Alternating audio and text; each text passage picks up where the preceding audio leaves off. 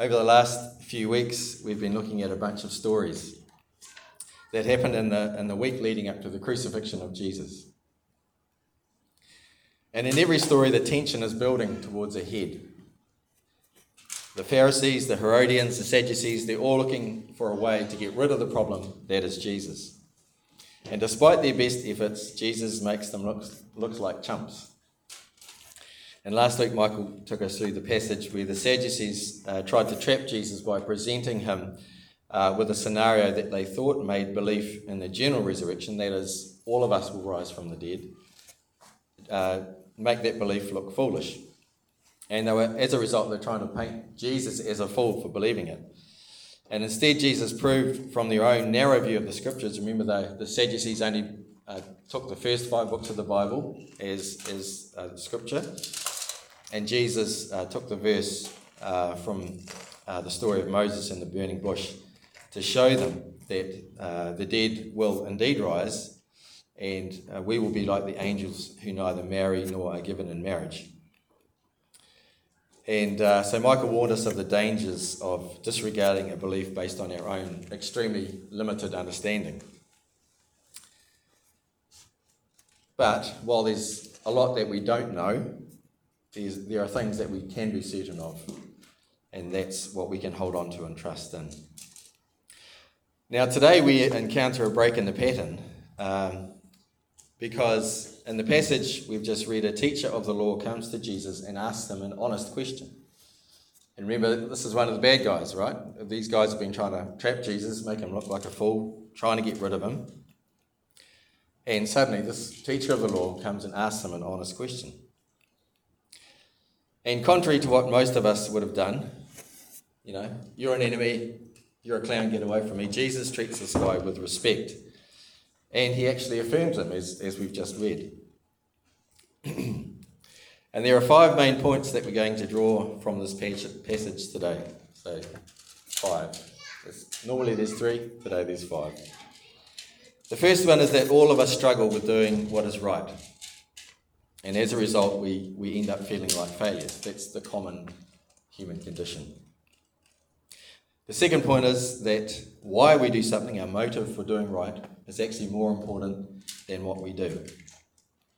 But thirdly, having said that, we cannot separate love from law. And this is something that, that my understanding is being grown in, because it, it always seems like grace and law, they don't go together so well. Do, do, you, do you rest in grace and, and then you can do what you like, or you can forget that you've sinned?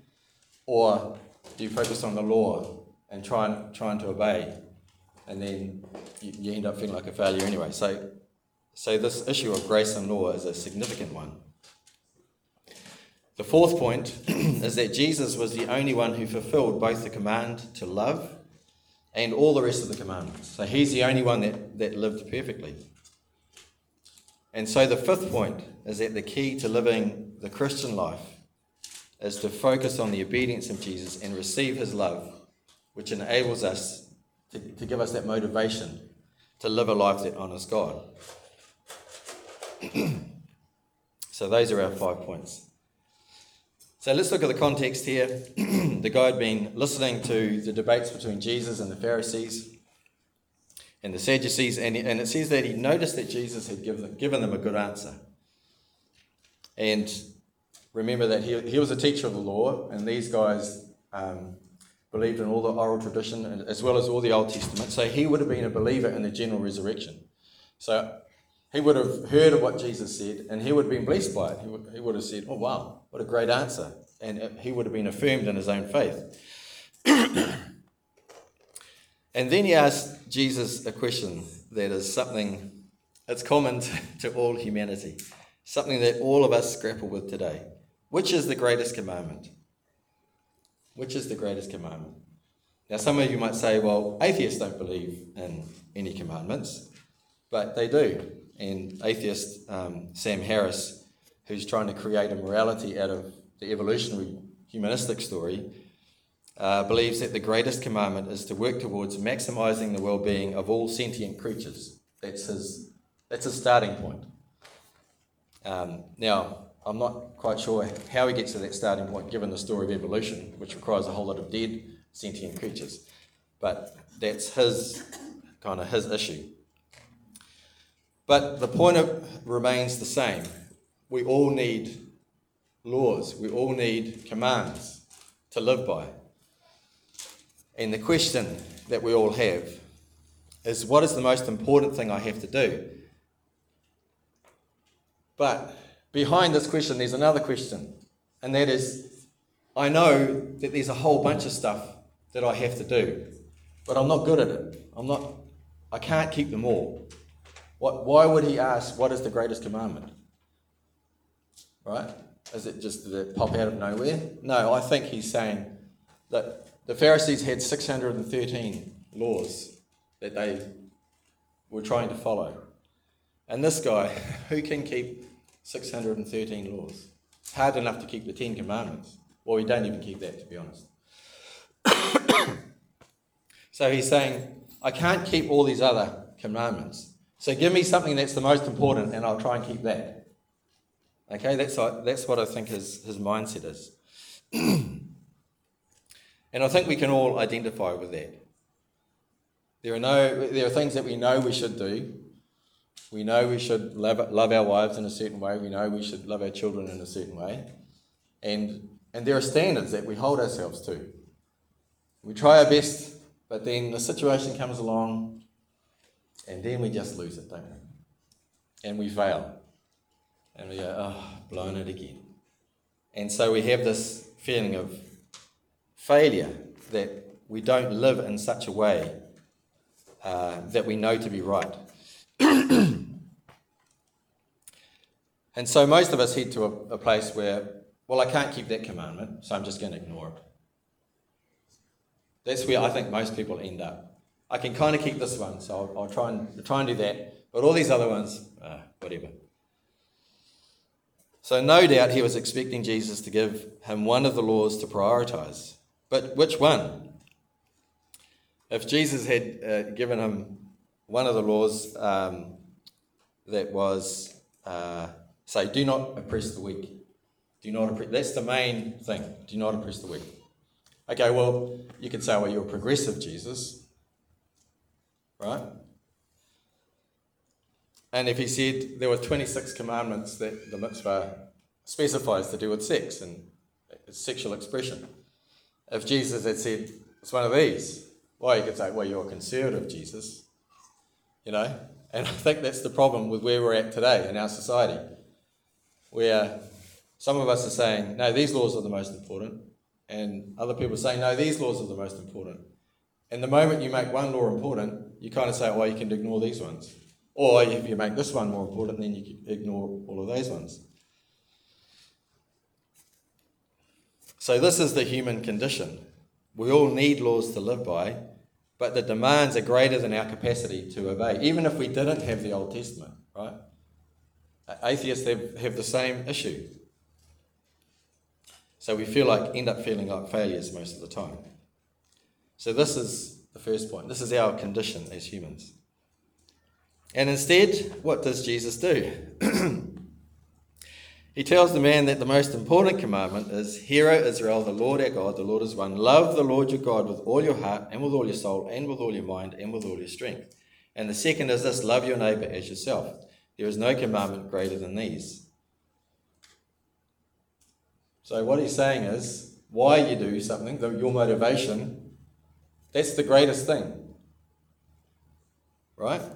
And these words are from the, uh, the Shema the, in in the Jewish um, faith, they're called the Shema, which and the and the Shema comes from the Hebrew word which means hear or listen. and if you look in uh, Deuteronomy six, four to five, this is where you can find those words. But when you compare these words with the passage in Mark, Jesus has added with all your mind to the list of what we are to love God with. So there's heart, soul, and strength in Deuteronomy, and to that Jesus has added with all your mind. And the Greek word for mind here means to reason thoroughly by looking at an issue from all sides. And so Jesus is saying we can love God by using our intellect, our reason. so don't be afraid to confront intellectual issues uh, that you have that will have implications for how you live your life, how you love God, how you love others. So let's do that now. Let's, let's pause for a bit and think. The greatest commandment God imposes on us is to love Him with everything we have and everything we are. We are commanded to love. But if anyone else laid down this mandate, would it work? Can a husband command his wife to love him? Can a parent command their child to love them? Nope. And the quickest way to lose all your friends is to command them to love you. Isn't it? Why does it? I like I was thinking about this. Why doesn't it work? Why, why, how can God command us to love Him, and that's appropriate? And yet, if we command others, other people to love us, wouldn't it be great if I could command you all to love me as a pastor? You know, and it just wouldn't work. I think the reason why it doesn't work is that the moment we command someone to love us, they say, Well, I'll do that for you if you do that for me. Isn't it? And can we do that? Can we, can we love each other in that way with all our heart, all our soul, all our mind, all our strength? Is that even possible to love each other in that way? No, I don't think it is. And that's why it's not appropriate if we try and command each other to love in that way. Because we, we can't command some, someone to do something that we can't do ourselves. That's not appropriate. But God can. He has loved us with everything that He is. And we can see this in the cross of Christ. So it's entirely appropriate that He does command us to love Him with everything we have because He loved us with everything that He had. And more than this, the scripture tells us that God is love. That's in 1 John 4. And this is where the, the idea of the Trinity becomes so amazing and illuminating. The idea that God is Father, Son, and Holy Spirit, three persons in one being. The Father, Son, and Holy Spirit have loved each other uh, from all time. And this is why we can say that God is love, because there's love going on within the Godhead of the Trinity. And if God was only one person, how could we say He is love? It would be different if we said He can love, but no, we say He is love. So, this, the, the idea of the Trinity is, is an incredible idea that we just wouldn't have ever come to if it wasn't for Christ. And what this command is saying is that God really wants from us love, which means to be in relationship to Him, to be drawn into His life, to experience His love. And this is the motivation that He is looking for. But if we're honest with ourselves, that's not our motivation most of the time, is it? If we're honest, most of the time, our motivation for doing good is often wanting to look good in the eyes of others. we do things to receive affirmation for ourselves and to have others say, Oh, you're so amazing, you're so awesome. But have you noticed that when this happens, we struggle to receive it? Have you ever had it like last year? Sarah organised a surprise 50th birthday party for me. And everyone got up and said lovely things about me. And part of me was like, oh, I don't like this. Do you have that? Have you been in that situation where people have, have been expressing their love for you, and part of you goes, oh, no, no, no, stop it. Have you? Or is it just me? But maybe it's just me. And I've been reflecting on this. Why does a part of me struggle to accept that? And I think when I reflected on it, that I pride myself on giving love and affirmation. I'm the one that gives love and affirmation around here. Thank you very much. Right? So that's about that's about pride. That's not about love, is it? So this is how, how complex well I am. You, maybe you guys are a lot simpler than me, but I find I'm very, I'm very complex. I have trouble weeding out what's really going on deep in my heart and soul. And so the other key motivation is fear fear what others will think of us. We want to be well thought of by others. And often it's a catastrophe in our minds when this doesn't happen. There's many examples. I've told you guys about the guy who drove up in a Tesla. Hey. And, and suddenly I looked at my Ford Everest and I was like, oh, that's not very good, is it? You know?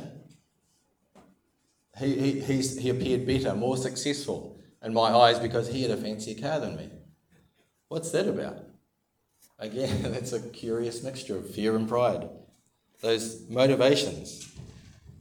If, if we were truly motivated by love, we would celebrate someone with a fancier car than us, with a fancier house, with a better job, with a successful career, wouldn't we?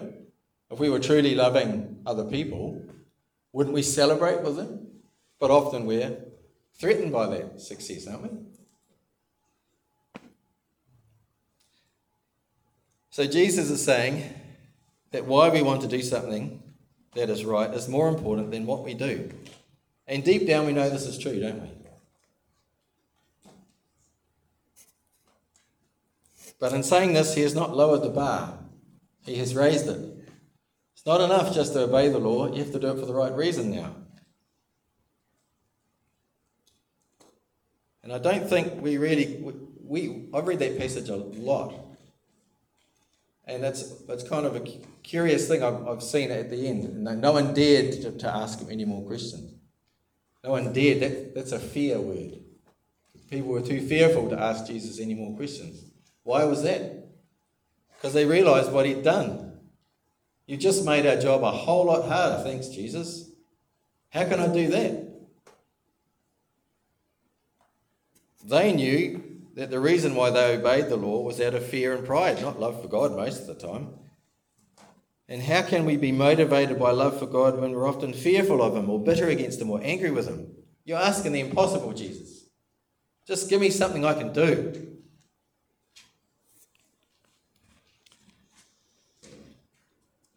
So that's our second point. Why we do something is more important than what we do. so, what's the solution? How can we obey the law and be motivated by love for God and for others? Well, one solution, as I mentioned, is to ignore the law.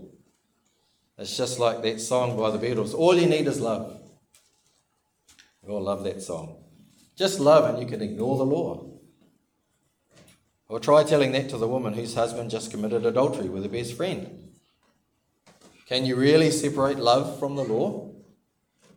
Is that possible? Jesus says, No, you can't.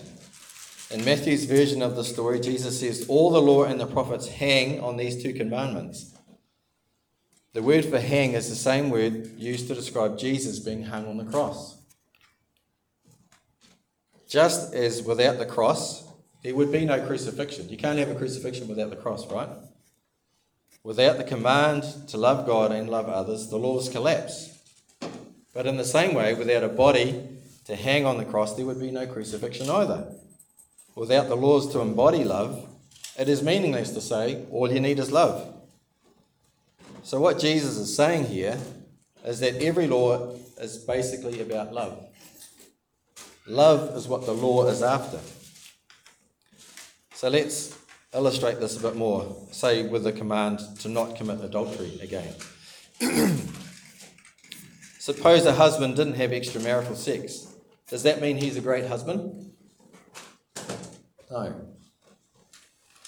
He could be cold and indifferent, he could be demanding and harsh, he could be addicted to porn.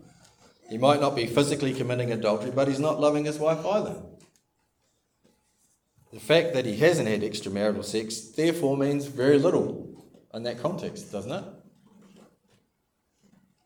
Technically, he's fulfilling the requirements of the law, but it means nothing without the motivation and embodiment of love.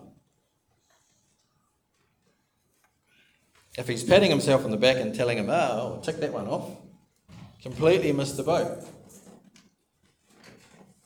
So, the point of the law that says, thou shalt not commit adultery, is primarily for husbands to be loving to their wives, isn't it? And vice versa, for wives to be loving to their husbands. On the other hand, A husband can claim to love his, his wife, but he might be sleeping around, committing adultery. What does his claim to love his wife mean in that context? Nothing. Without the fulfillment of the law, love has no substance. It's meaningless to say, I love someone and then treat them terribly.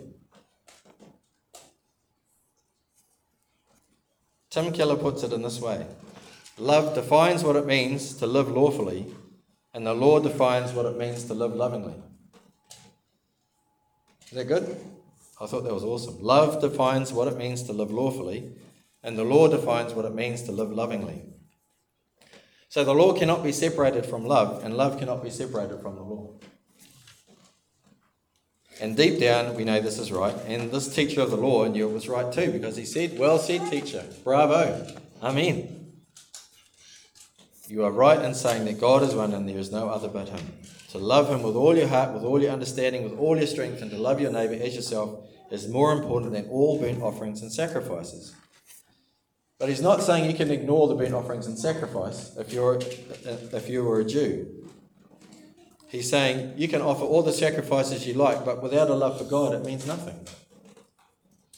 But it's, he, he, he also uh, means that if you're a Jew in those days and you love God, you would offer all the sacrifices. Because if you didn't, it means you didn't really love God. Right? So, once again, you can't separate love from the law because love defines what it means to live lawfully, and the law defines what it means to live lovingly. And in response to this, Jesus commended him, saying, You are not far from the kingdom of God. He's close to the kingdom, but he's not there yet. What does he mean by this? I think what Jesus meant when he said, You are not far from the kingdom of God is this. You recognize that what I'm saying is true, and that's good. But I don't think you've considered the implication for what that means for you. I've just told you it's not enough to just obey the law of God, you have to do it for the right reason. You started out with a question that implied you couldn't obey all the laws you were required to. So, what are you going to do now that I've added the command to love God and love your neighbour on top of that? And humanity, all of us, are in the same boat. Who can possibly fulfill these commands? These requirements. Who has ever met any of the Ten Commandments, let alone any of the other hundred commands? And on top of that, who has ever loved the Lord with all their heart, all their soul, all their mind, and all their strength, and loved their neighbour as themselves? Who's done that? Not me. So when Jesus said, You are not far from the kingdom of God, I'm not sure about this, but I think he might have been speaking literally because he's only a few meters from Jesus. You're not far from me.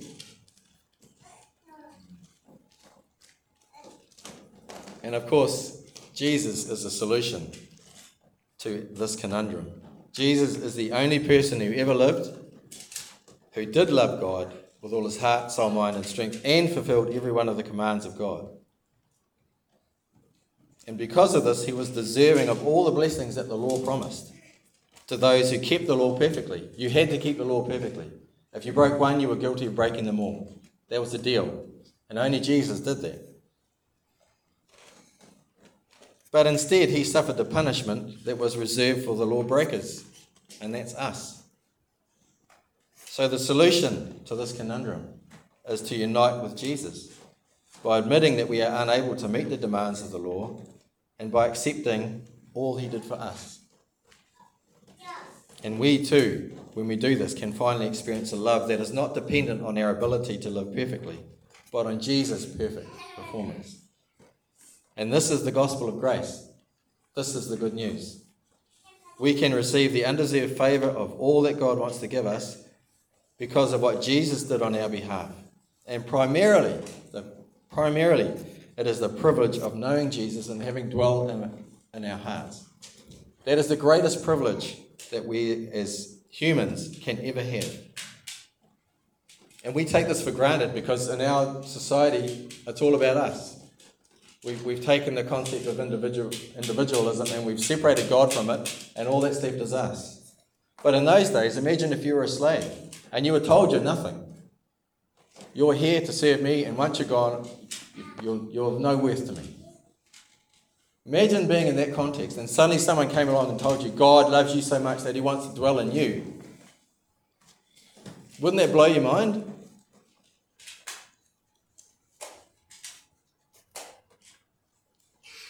So finally, we can find spiritual rest and an end to our strivings to consider ourselves worthy of love because in Christ we find that we are already loved and that all of our failures have been covered by his perfect life and death, sacrifice for us. So let's bring this home now. In our reading today, Jesus said that the only true motivation for keeping the law is a passionate love for God. A passionate love for God. The language he used, love God with all your heart, with all your mind, with all your soul, and with all your strength, is usually reserved for people who are passionately in love with each other, right? You hear those in, in wedding ceremonies. So, this is the starting point for keeping the law. In other words, uh, the only motivation for keeping God's law would be a heart that is head over heels in love with Jesus. This is the spring from which the river of law keeping comes from. And in the life, death, and resurrection of Jesus, he gave us the gift of that spring. 1 John 4:19 says, "We love because he first loved us." And beholding his love for us, we can, we can respond to a love that's already there. Our love is a response to the incredible love that God has for us that we see in Christ.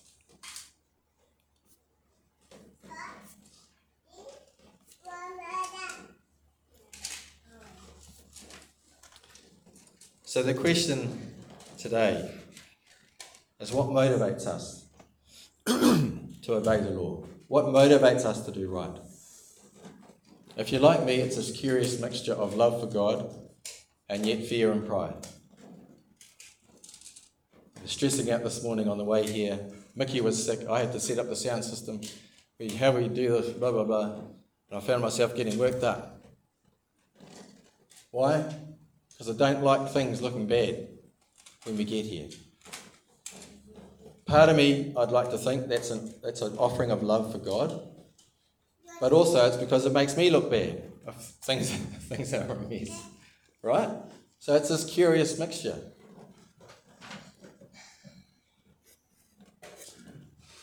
What about you? What is your prime motivation? for keeping the law, for wanting to live rightly.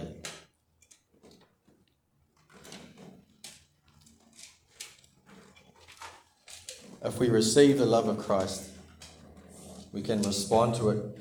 We, are, we know we are deeply loved and treasured by God. It's the spring from which our own love for God is nourished. And once we receive that love, we can embody it by keeping God's laws.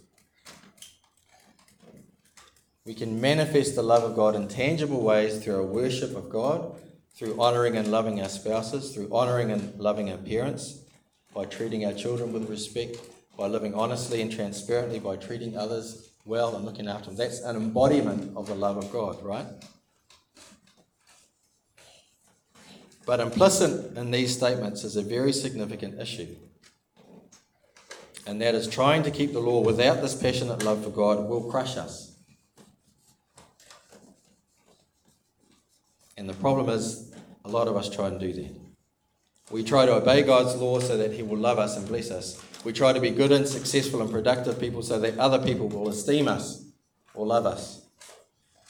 We try to live in accordance with what we think to be right so we will love ourselves. And we wonder why we feel like failures. We're doing exactly what Jesus tells us in this passage not to do. If we ever try to get love by keeping the law, whether that be from God, from others, or from ourselves, law keeping will become a destructive force in our lives. That's the flip side of what we've just discussed today. So, is law keeping a positive force in your life or a destructive force? What is feeding your desire to do good, to live rightly, to keep the law? It is, it, is it a desire to prove you're worthy of love, or is it an offering of thanksgiving for all that God has given you? The message of the gospel is this you are more deeply flawed than you think, but you are also more deeply loved than you can ever imagine. So, will you receive that love afresh today and let it be a spring in your heart which feeds your desire to do good and live rightly? Let's pray.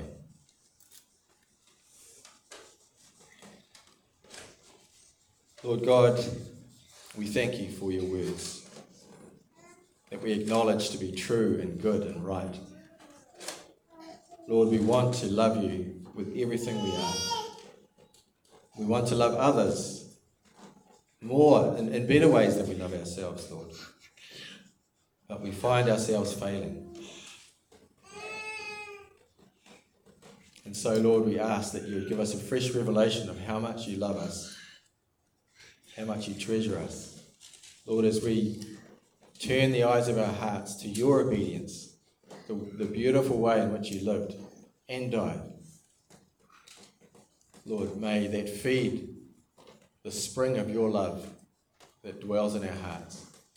And may that flow out of us into living honourably for you and for others. So, Holy Spirit, would you reveal to each one here how deeply they are loved and enable us all to receive your love afresh today. In Jesus' name.